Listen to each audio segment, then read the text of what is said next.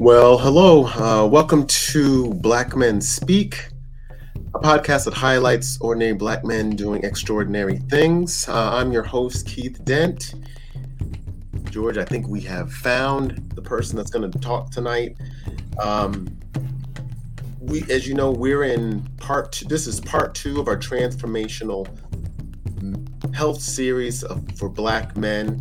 And uh, we're going to be unpacking some of the obstacles that are around Black men's health uh, in really living optimally.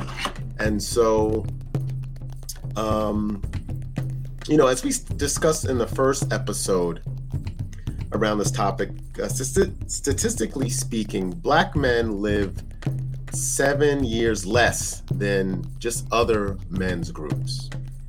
Uh, and some other statistics 44% of black men are considered overweight 37.5% are obese. Uh, there's a higher rate of diabetes and prostate cancer among black men. Uh, and then there's a high suicide rate. Um, and crazy enough, um, it's the third leading cause of death for men ages 15 to 24. So there, you know, there's several reasons for that. Behind behind this issue, and it's mostly because of the access to healthcare. You know, there was a study that I found by the Health and Human Services uh, that was done in 2019. Um, men in general, 24% less likely than women to actually seek uh, medical medical care or going to the doctor in general.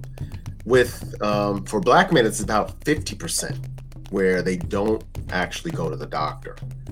Um, and so, and, and so if they do go to the doctor, then one of the challenges have to deal with um, either they're getting either bad information, they don't trust the doctors, uh, and which causes them to not go regularly. So the thing, some of the things that could be avoided or treatable are not being done because of the fact that we are just not going to the doctor often enough, um, which is leading to some of the issues. So there's a man, there is a man you know that we're going to be interviewing tonight by the name of Aaron Perry, who had some of those challenges himself, and we're going to be talking about that tonight. But he turned his trial into triumph, not only just for him, but also black men that lived in his area. And so we're going to be bringing up bringing him up in a minute, but he's the founder of Rebalance Life Wellness Association. So it's an organization that is trying to provide Black men and boys an opportunity to live fuller, healthier lives. Just a heads up there is some cursing in this episode.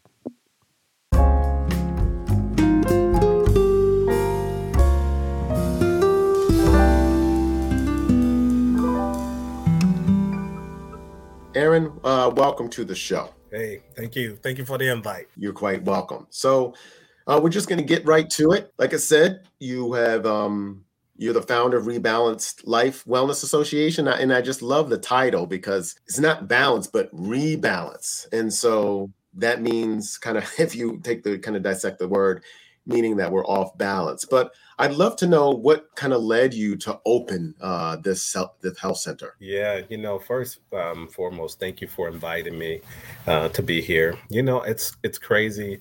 Over the years, I I, I noticed the, the discrepancies, the disparities, but when you're in it, you know, when you're uh, you know 20 year old college athlete and you know you're, you're you're at the top of the game in terms of athletics and then all of a sudden 4 years later you know you're you're not doing the two workouts a day you're not competing competitively but you still are trying to maintain that that college physique and you know just stand on top of that. But i didn't notice um, in the community at the time i was living in iowa um, moved back to Wisconsin, but I did notice that there was some concerns, you know, folks and men talking about a lot of different health challenges, you know, but again, I wasn't in that space that I'm in now, but I do recall hearing that, you know, and so all of a sudden I'm 29 years of age, and then I'm I, get diagnosed with diabetes, And uh, I was really concerned because I didn't think at the time that I, I looked like the stereotype that I used to see in terms of what a diabetic looked like. Um, but now I have this,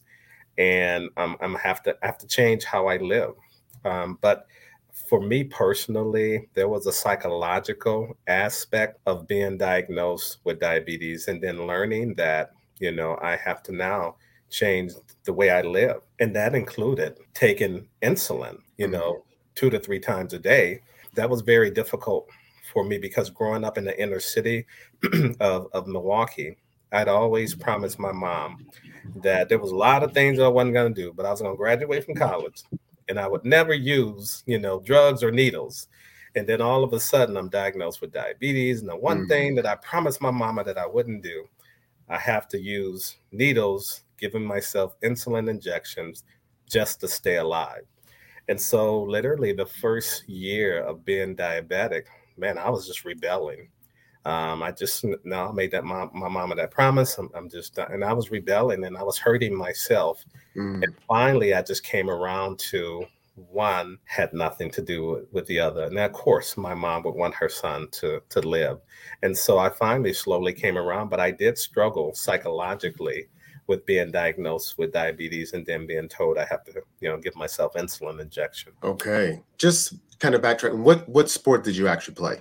Yeah, I played basketball, um, ran a little track, and then I dabbled in football, but basketball was my sport. Now, basketball was your sport. And, and, and, you played in college? Yes, I did. yes. Uh-huh. I'm sorry. Where did you play? Uh, Marycrest University. Uh, okay. Division three school in Davenport, Iowa. I mean, okay. You know, since it's it's since closed, which is too oh, bad. okay. Oh wow. Yeah. But yeah, we put it on the map. We were it was uh you know one of the top NAIA colleges in the country. So. Oh wow. Yeah. Okay. Mm-hmm. So it's interesting to say that you rebelled, and so in dealing with um, you know, the black men that are in your you know your area, where the center is. Do you find that you you kind of hear about some of the issues that I described earlier in the study where you people are mistrusting their doctors or they are not um, going. Did you was that kind of your story as well when you were going through your journey? Mm-hmm.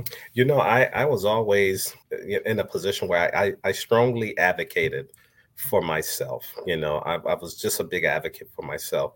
And so any harm that I was doing, I was it was self-inflicted. I was doing oh. it to myself.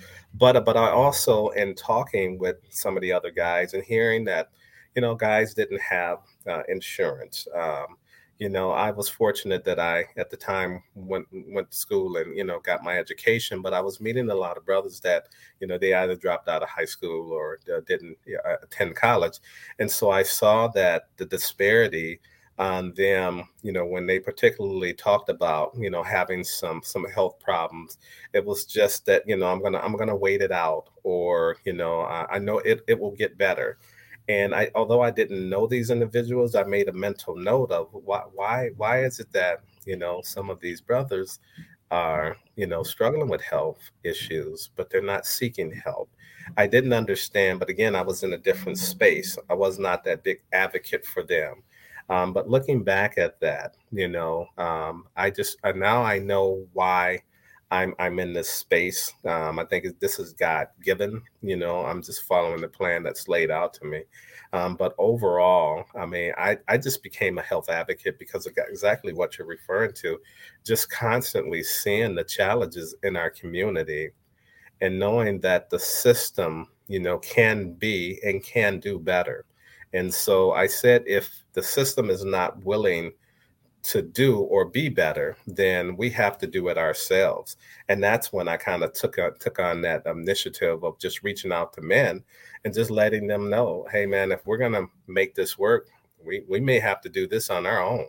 And that's how I came to the, the decision of bringing healthcare uh, to to the barbershop you know. And but we, I'll I'll let you get yeah, yeah. that later. yeah, yeah, we're gonna we're gonna definitely get to that. But you know, just for um, because I'm on the East Coast, I kind of describe Dane County. What's kind of the makeup uh geographically, or you know, mm-hmm. also financially? What it what is the makeup to give me a kind of give us kind of a concept of uh, the, where you live? You know, this is a easy one. Um, so about five to maybe about seven years ago, um, one of the leading publications listed Madison, Wisconsin as the best place to live, the number one place to live in America. At the same time that publication came out, there was a report that was done called the race the, the, the equity report and that report listed wisconsin as the worst place in america for black people to live mm. and so you have this number one place to live you have this um, organization that did an, an internal in-depth reporting um, and it was deep it was well done but it really got to the heart of what was happening um, in in Madison, Wisconsin. And so sometimes you can say it's the tale of two different stories. Um, but for more, but there's actually about 15,600 black men uh, in Dane County. That's Madison, Dane County. There's about 15,800 Black women. Um, so, in terms of men, we make up 6% of the male population uh, in the county in which I live. About mm-hmm. 250,000 uh, people that live here. Um, and so, but it's also a college uh, community. And so, right. You know, you have a lot of educated uh, individuals here. Um, you also have, you know, a, a lot of, um, you know, with the development that you see beautiful complexes, beautiful apartment complexes going up, you know. But the reality is, there is a small portion of our community that will never be able to live in those. I mean, because, you know, I raised the question once about who are these apartment complexes being built for? And one of the construction guys said to me, he said, Oh, this is for the Epic employees, you know, and Epic is the big software company. Um, mm. And, you know, they've just completely revitalized, you know, medical health records. And so um, that's what he said. No, this is for the Epic employees. And we know that Epic pays their employees very well. And so it was just a snapshot of where um, this city, uh, Madison, Wisconsin, and in comparison to a lot of the other cities, you see a lot of this development going on. But if you are not in a position to be able to provide for yourself and live, you know, comfortably in these places, you're you're going to struggle. And unfortunately, health is always put on the back burner when you are um, when you're struggling to make ends meet and you're trying to you know be a good provider for your family sometimes healthcare gets put at the bottom and that's hence where the whole rebalance life wellness association come in so you're saying, ironically, the complexes that are going up is for an organ for a company that's called Epic that deals with healthcare.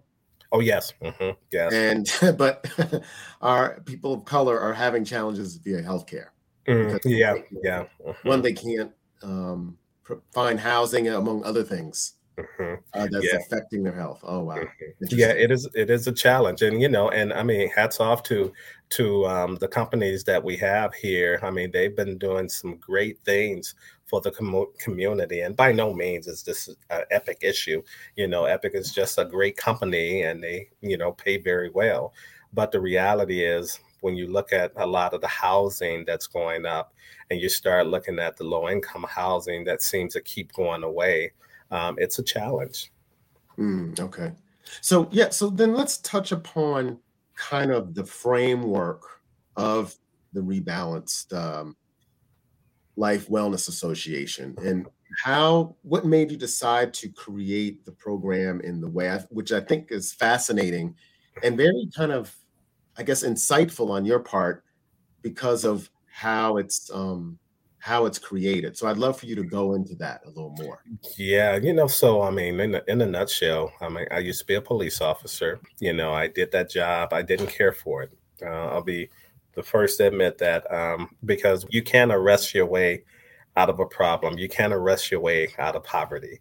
And so mm. that's when I was a police officer and I, you know, took men in, in, in custody, I would always look back in that back seat and I would say, you know, is there anything that could have been different that would have prevented me from having you in my back seat right now.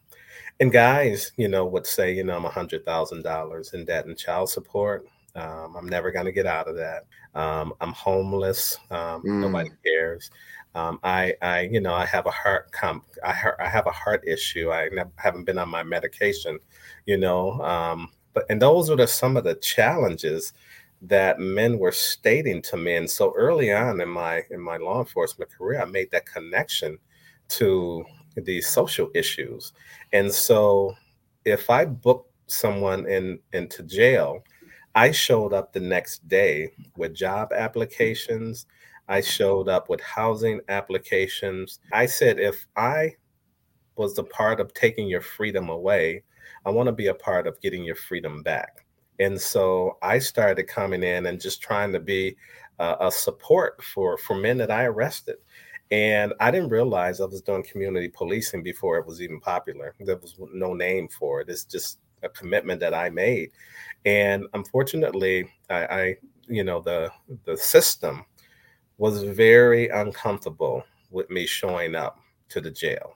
You know, wait a minute. You know, you did your job. Why you here? You you, you got a personal relationship with these guys? Oh, really? Wow. Yeah, yeah. And that was a challenge. And that's when I realized that it wasn't a system for me that I wanted to be a part of, you know. And so, but that was really how Rebalanced Life started to form. And so, looking at the challenges that these men had, then I start looking at more of the health disparities. And that's when I realized, you know, I served on a couple of uh, committees. Um, I served on a health committee, patient family center care committee. I served on a diabetic patient advisory committee. Um, and listening to the concerns of, of folks that were in the medical field they were completely well intentioned, but they were not very well informed in what I found. Um, and so I, I saw my role very clearly that I wanted to be a bridge from Black men in the community back to the healthcare system. And so this is how my organization started to be formed. And then ultimately, what I realized is that I would hear questions that would come out in some of the meetings that I attended. You know, black men just don't seem to care about their health. You know, why don't we just keep getting that $5 copay and call it a day? And I remember thinking that's not accurate. I think the issue is we're not in the right place trying to reach black men.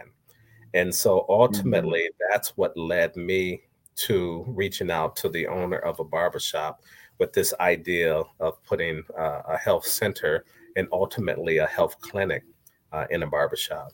Wow, I mean that's that's pretty insightful uh, to think about, and, and and very, it's almost perfect because I mean one of the centers eh, besides you know besides the church where you will see a large congregation of black men and for younger guys yes maybe the basketball court but not not not old folks but um but the barbershop, everyone has to get their hair cut. So when you brought it to their, you know, to their attention to start this, what was what was their initial response? Mm-hmm. You know, the before I did that, I actually researched the barbershop. I mean, I went way back to the 1900s when when there there was the Jim Crow era where the barbershop was everything. The barbershop was a pharmacy. The barbershop was a place where men could go just to feel safe, um, mm. to feel welcome. And so I went back and I researched a lot of what the barbershop meant to the community. And I ended up just kind of bringing that back forward. And I said, you know, I want to, in essence, replicate that and make the barbershop be a place where healthcare is what the community needs, especially these men. And so I studied that, and then I finally set up a meeting um, with the owner of it's called JP Hair Design. It's Madison's largest black barbershop. So I set up a meeting with him and uh, I pitched it to him, but I knew that my pitch needed to be really sharp because um, I can imagine as a barbershop owner, being the, one of the largest black barbershops in the community, I'd imagine he gets hit up all the time by people wanting to sell stuff and people wanting. So I knew my pitch had to be spot on. So I, you know, we went out to breakfast. I pitched this to him, and I'll never forget what he said. He said, "Aaron, I hear a lot of presentations, and most of the time, they're red light." He said, "Today, I finally got my green light." mm. and said, let's move forward with it. And so neither one of us knew what to expect. But at the same time, he was he was honest too, in that he didn't utter the words because you're a former cop. I don't know how this is going to be received, but I think that he was prepared to provide me cover. And so all of a sudden now I'm asking men as a former cop in a barbershop, a black barbershop. Now I'm asking them to trust me, you know. Right. And I could tell you it was um, it was not easy in the beginning. And the owner of the barbershop absolutely did provide me cover. He co-signed for me because there were guys um, that sometimes I remember walking in to the barbershop once and um, if I can make this statement because we're keeping it real, but um, yeah, absolutely. This is a real was, show. Yeah, when I walked in, I heard this guy say, "Is this motherfucker back again?"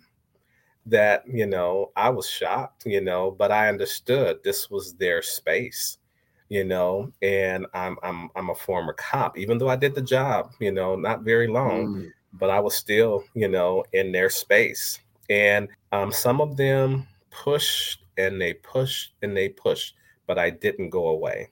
Mm. I stayed true to my vision and I did not cut corners. And I knew that um, by me coming with uh, with an open heart and genuine intentions, that ultimately they would see that and and that's what happened they slowly started coming around you know i would go out and hey man let's get that blood pressure you know and some guys would be you know resistant but then guys would come in and, you know, they would, you know, let me do their blood pressure. And then all of a sudden we brought in nursing students from one of the colleges. We would bring in physicians that would assist us with, you know, diabetes testing. And all of that was we were building our brand, but more than anything, we were building trust with black men um, in in our area. That that's fascinating because I mean, the fact that they saw you as a police officer first and not a, and kind of a black man second that's trying to provide a lifeline to these brothers. But but then i think was it was it initially fear that kind of kept the men from actually trusting you? Or was it because of who you were you what profession was right you know um, we've had a lot of time uh, covid-19 um, forced us to really take a step back and kind of evaluate a lot of things, but mostly when you know when we announced that we were in a pandemic and things got really bad. Remember, all the barbershops were shut down, and uh, all of the governors, you know, said, you know, we're going to shut the barbershops down until we can get this pandemic under control. And I remember thinking, you know, gosh, you know, we worked hard to, to earn trust, and now the barbershop is going away are we going to have to start this all over again? And how, how are we going to be able to do this? And so I got together with a small group of my leadership team, and we decided to host um, weekly Black males mental health and well-being support groups. You know, and in essence, we were like kind of doing exactly what you're doing. You know, and we did it for 90 minutes on a Saturday, and we just started inviting you know public health officials. Um, we invited um, uh, Lieutenant Governor Mandela Barnes. He's a young black man, the first uh, lieutenant governor. Um, you know, obviously, young guy, sharp guy.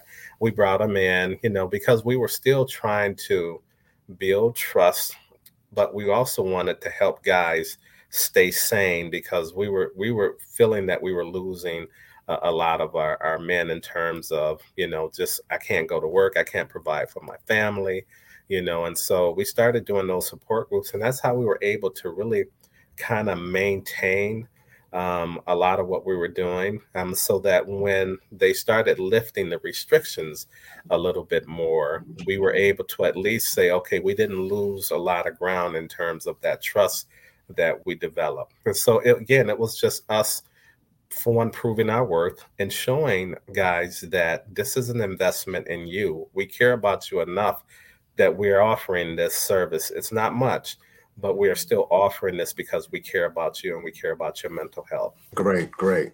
Also, what's great about your program is you offer some very um, interesting and great programs to kind of engage men. So, what are some of those programs, and mm-hmm. what has kind of been the the outlook from those programs that you've that mm-hmm. Yes, yeah, so probably the biggest thing that we've done is, you know, we let the men guide what we do. You know, we can sit and say that research says all of this, and I'm not anti research. It's just that we've gotten as far as we have by listening to what Black men stated that they want and that they need. Um, what we do know is America has been extremely good at listening to the voices of Black men, but they've received a complete failing grade on hearing our pain. You can listen to our voices, but if you're going to ignore our pain, are you really helping us? And that is kind of what we what we saw. And so we started doing a lot of um, you know focus groups. We did tons of surveys, and based on those, that's how we design Rebalance Life Wellness Association. You know, when I talk about patient centered care, we are barbershop men centered care. I mean, that is what we are. And so it's been, you know, so it's easier when you are meeting men where they're at um, and you're providing specifically what they want. And so, again, I took good notes. My staff took good notes. Um, every single person that walked into our men's center, whether they got that beautiful haircut and came in, we didn't look at them as as you know this you know this big barbershop. We looked at them as individuals because they all pre- presented with something different. And that's how i believe we've been able to be successful. And so one of the things you mentioned is earlier is that the the, the doctors didn't really have a real clear understanding of black men's issues in the community but now since you've been open what has been what feedback have you gotten from the medical profession? Yeah, one of the things that I can tell you is that you know um, we have a health organization in our community, SSM Health. I tell you, top of the line health center, health service, health organization. Um, they have they saw what we were doing, no others did, and they came on board and, and supported us. And from the time that SSM Health has came on and supported us, we have started to see some of the other health systems that have come on and, and, work with us. Um, I've been invited to do uh, presentations with the medical school, um, first and second year medical students, but we also work with a lot of the physicians. And with that, I can tell you, um, we have really um, brought everyone kind of together on the same page, so to speak. Oh, okay. That's wonderful. Because I mean, I think that's has always been the biggest challenge is that, and and some of it bears out, uh, which I didn't go into depth in the study uh, that was done in 2019, is that there wasn't a clear understanding of what our issues are, and Black women in general as well, not knowing what the what are some of the issues that we face, and to being able to provide proper treatment um, and to recommend certain things because they don't they're not really sure of what some of the issues we are we have. And then with the lack of people of color in the profession trying to look always find uh, that person that we can trust and is very hard to do. So above above you right now there's a thing that perry family free clinic. So um, it sounds like that is kind of the next journey of your um, organization so i'd love to hear why you des- why you decided to do that and what yeah. came what has come been the uh, experience so far. Yeah, with the Perry Family Free Clinic, um, this is dedicated to the legacy of my late mom and dad. Um, they embodied it takes a village um, to, to, to raise a, a, child, but also um, it takes a village to help improve the health of those that are struggling. So we created this for it's a it's a clinic for uninsured and underinsured black men. That was important because as we did a lot of the um, the surveys, we started looking at the men who were chronically using the ER for their health care. We knew mm-hmm. that this was a demographic that uh, or or a group that we we needed to focus on. and so that's kind of where that came from because you know one of the things that we cannot have is we cannot have um, uh, our, our men those brothers you know black men that are in the community that are struggling. We can't ignore them you know? We have to extend a hand and, and lift them up and that's what this is all about. So we you know we provide primary care services. You know we provide a diabetic foot care clinic you know mm-hmm. everything that it takes to help these men be okay that's what we're going to do because i think you know by them going using the emergency room that's also cost to the hospitals that they were not getting they weren't getting back because yeah.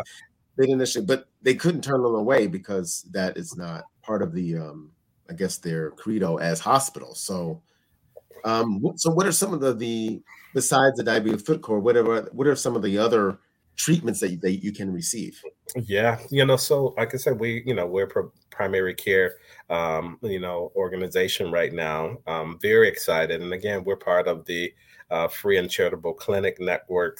Um, and so there's you know obviously if men come here and they have insurance you know we we we will work with them on getting in to see their doctor but we have to be careful of not seeing men that actually have good insurance although we have gotten a lot of men that have said already, uh, Aaron, can I can I just see my doctor at your clinic?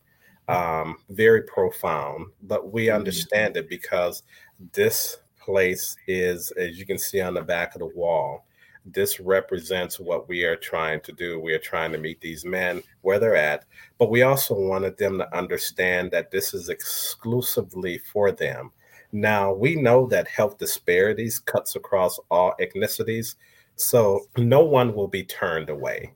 Um, but but this is, you know, we we're focused on, you know, treating, you know, black men and getting them the care and and making sure that they know that once they walk out of here, they now have a medical home.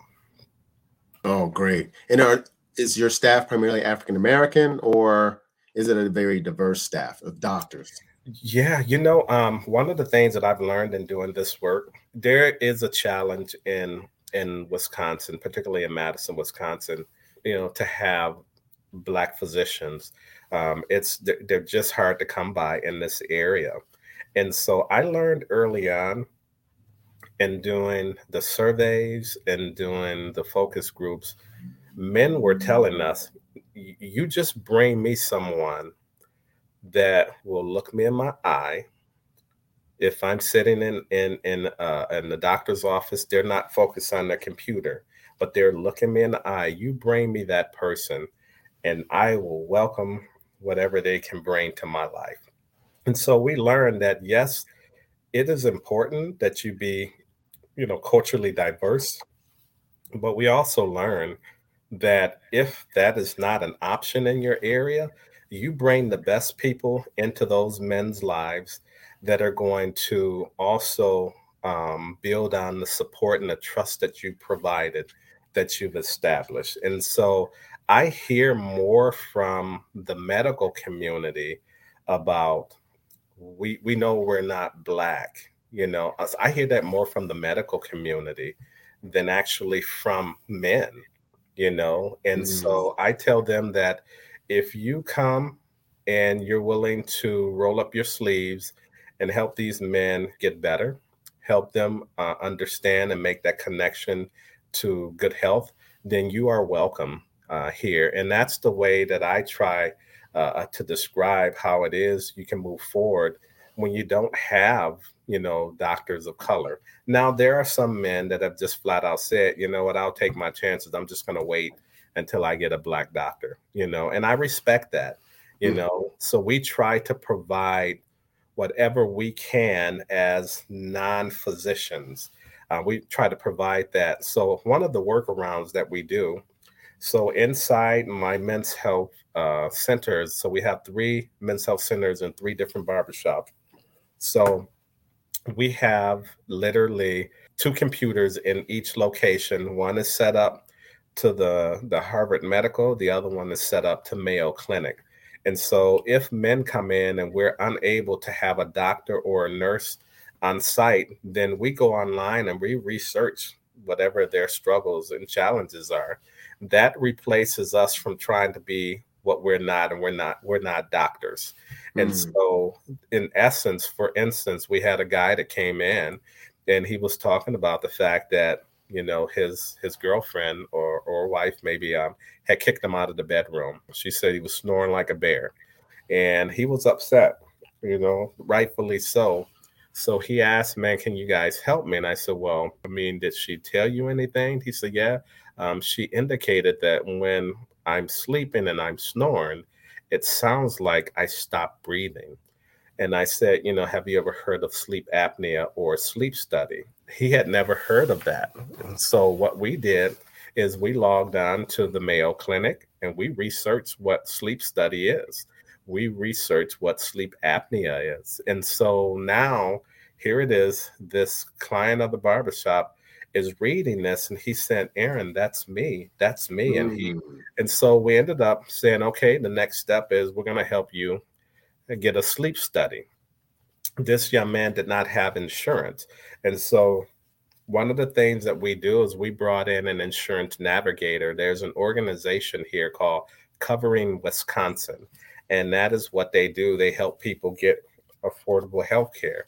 So we brought this company in and we actually have an insurance navigator on site now. So anytime someone comes in and they don't have insurance, we have a person that can sit with them right on the spot and help them get that process started. And so, having Covering Wisconsin come in, we ended up um, helping this uh, gentleman get started with getting his insurance. And then we actually help him set up uh, a sleep study. And I'll never forget, I made sure that he made it to the sleep study because I actually went and picked him up, you know, and, right. and, I dropped him off because I said, you know, brother, we cannot have you missing this appointment. Right, because he had so, to he had to stay overnight. yes, yes. So I ended up, you know, picking him up and you know, I dropped him off and you know, I said, You're gonna be good, man. You're gonna be okay. Okay. He was nervous, of course. But obviously he came back in and um, afterwards they said, you know, you definitely need a, a CPAP machine, you know and and that was so powerful because two months from the time we had that interaction he came back into the barbershop and he walked in and he yelled out loud i'm back in the bedroom you know? And then we all started laughing but you know what? That was profound to him right. you know? He's back in the bedroom and he you know we we joked so you know so what what, what is the missus saying and he said, "Yeah." She said, "I, I, I purr like a little little bear now," you know. but I loved hearing how that interaction was so different from what brought him to us. And the the the one thing that I can say that is what we pride ourselves on mm. with the Perry Family Free Clinic. We're saying that from from the time you walk in our doors we're going to give you 60 to 90 days to have your life be completely in a different place than what it was when you walked in the door. We're going to have a community health worker working with you. We're going to help you if your issue is housing, if your uh, issues are uh, uh substance abuse or, or mental health. We're going to work with you. And it is our goal that within 60 to 90 days, you will be in a better place that is the goal of the Perry Family Free Clinic. That that's awesome because you not only saved a life, you also saved a relationship. So yes, you know, mm-hmm. being a I'm a relationship coach, so that's just oh, fast. That's just a great thing because something as little as that because he could have um looked at that in a very different way. Mm-hmm. Uh, that you know he she doesn't love me or what have you, but it was really just a simple mm-hmm. thing is just getting checked out to figure out what what the issues were. Mm-hmm. And yeah. that, that, that's awesome. Yeah, um, and it's, um, it's, it's actually interesting that you say that. Um, one of the other um, inc- and I shouldn't say incidents because that's not correct, but one of the other gentlemen that came in, um, he said to us, he said, um, "Hey man, um, I think it's time."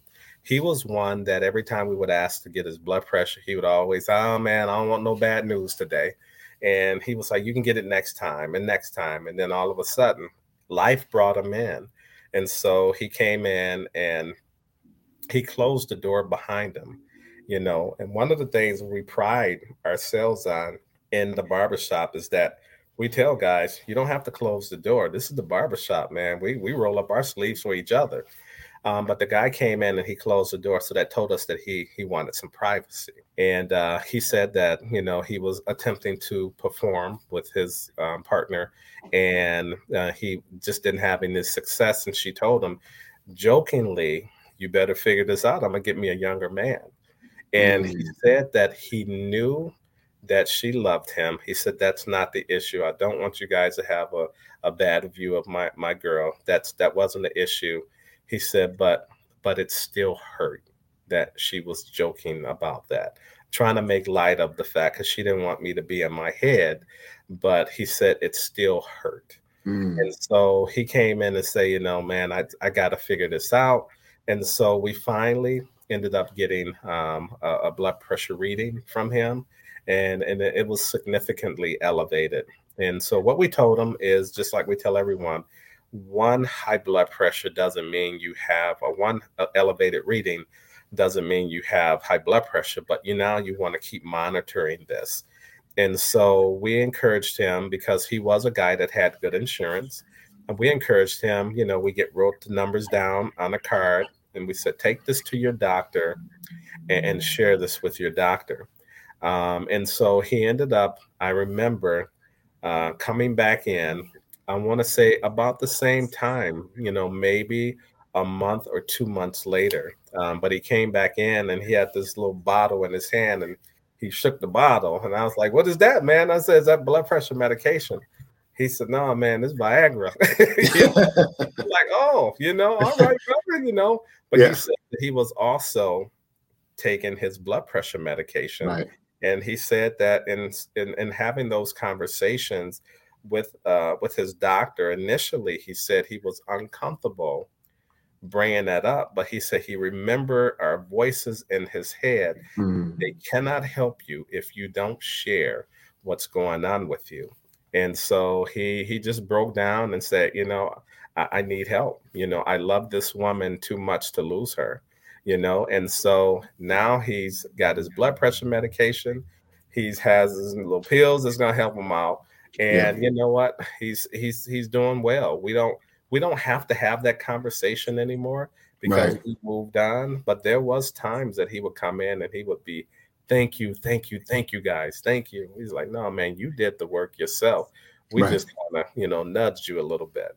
And and and also which is great uh, he was a he came from a position of strength as well because at least he had an idea of what the issue what the problem was as opposed to going in blind to talk to the doctor. So at least the doctor couldn't give him false information because he at least knew that yes i do have high blood pressure. At least i had a reading and say oh there's some more tests that need to be done. Because what will happen you know a lot of times i've heard you know there was a quote by someone earlier um, by the name of tim davis who's a friend of mine you know, he had to get an operation, you know, and he's a younger guy, but when he went to the doctor, they would tell him that, oh, it's okay, you don't have any issues.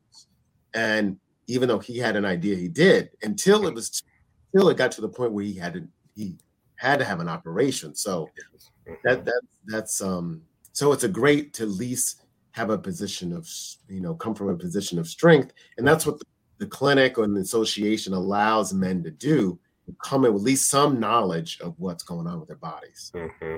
Yeah, and you know, again, this is all happening in their space.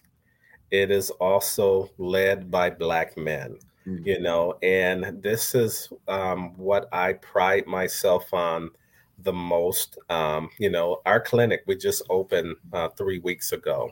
Oh, um, congratulations! Thank you. Yeah, we've seen 11, 11 patients so far um, and it's been very well received. But but what was really profound is the very first patient that came in.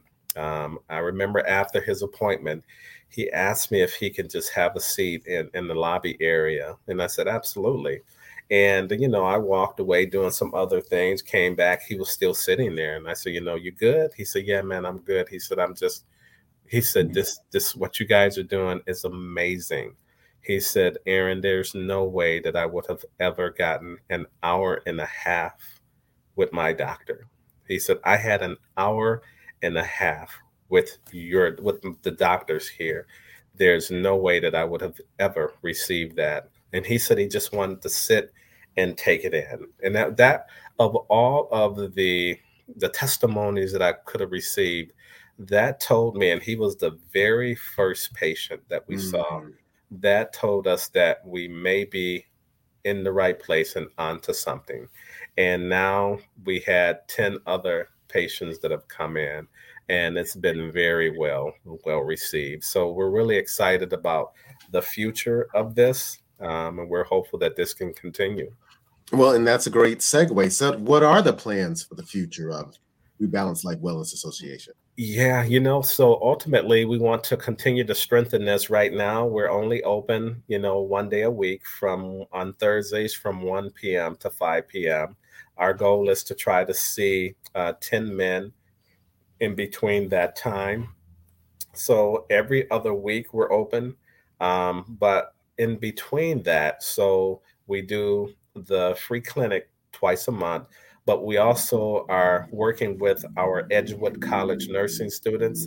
And so we have a group of nursing students that come in under the guidance of their professor, who is also, you know, a, a medical person, but they lead a diabetic foot care clinic.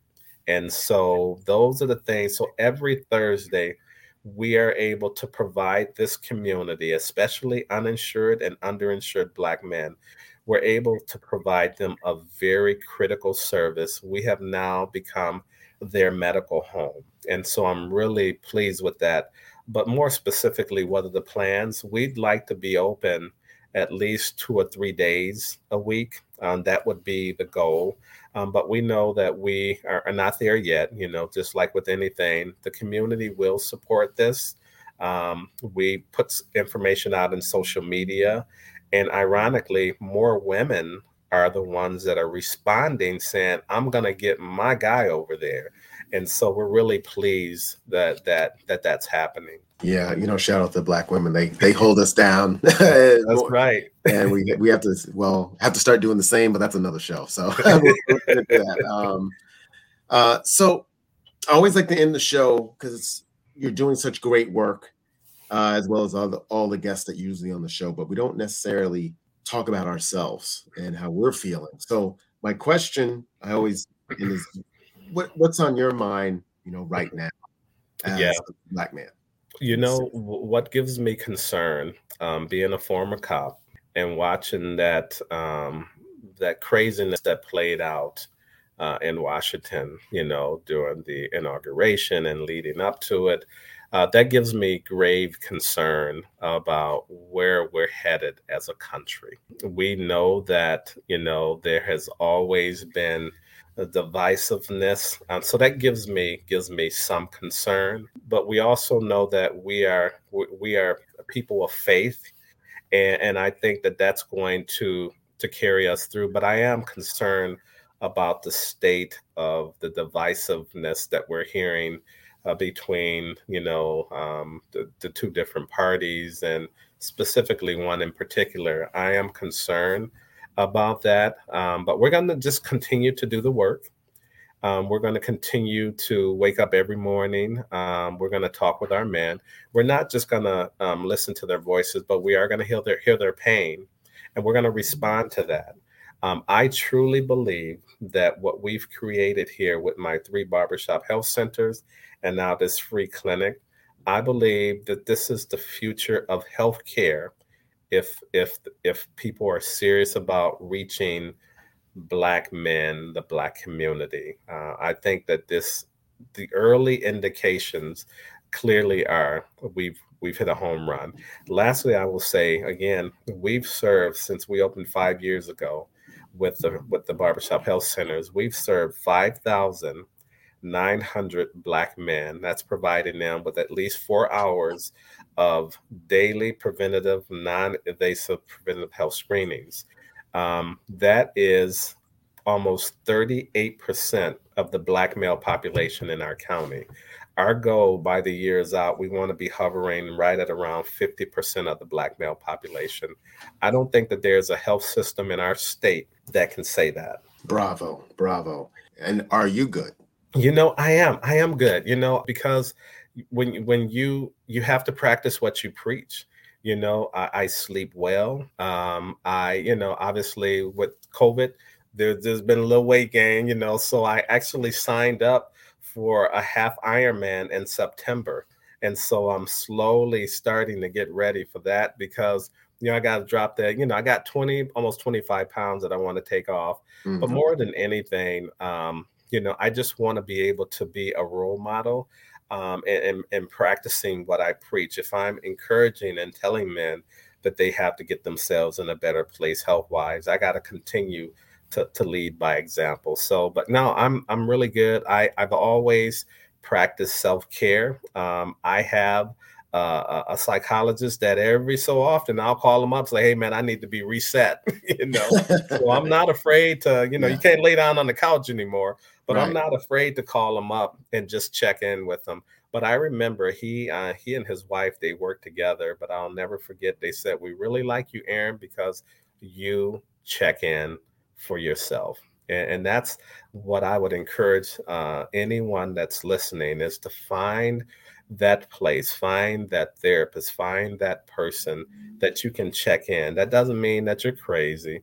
That's saying that you want to be a better person, you want to be a better provider, but more than anything, you want to be there for your family because one of the things that I share with our men is that, okay, if you don't take care of yourself, you know, that big house that you built, that beautiful wife that you have, you don't take care of yourself and you die early, some other sucker's gonna be lying his head on your pillow. You know, and believe it right. or not, that actually gets a lot of guys' attention. You know, mm. um, but that's the reality. You know, we got to be here for for our partners and um, and, and, you know, and our wives and, and girlfriends and whomever. But we got to do our part. Right. And one thing you wanted to say as we close is that um, you you are a role model because you're leading with your heart. So I just wanted to leave you on that note um, that you are already a role model because you saw you saw something that you could do, uh, and you worked with nothing actually, and brought it to the community, and it is and in turn, I think it has people are taking note, and you have transpired the uh, medical industry, and I do hope for good things and great things that will happen um, with your organization not just in Wisconsin, but on a national level as well. Yeah, yeah. Thank you for that. And you know, I um, I, am part of the um, Black Men Run um, organization, so I'm the national director of health, wellness, and disease prevention for Black Men Run. We have 52 chapters across 32 different states, and so it gives me joy to be able to, you know, talk about health and encourage all of the different chapters uh, across the country to do that. But if people are in the community and that are listening and that they want to be a part of a, a, strong group of men that get together and you know just focused on health and focus on that social connectedness.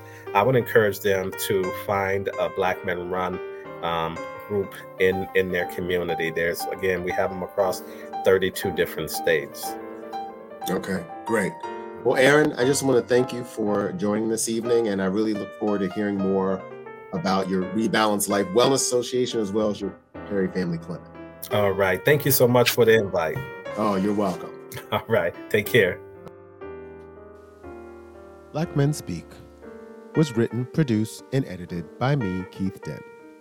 You can find previous episodes wherever you get your favorite podcasts, like Libsyn, Spotify, and Apple Podcasts.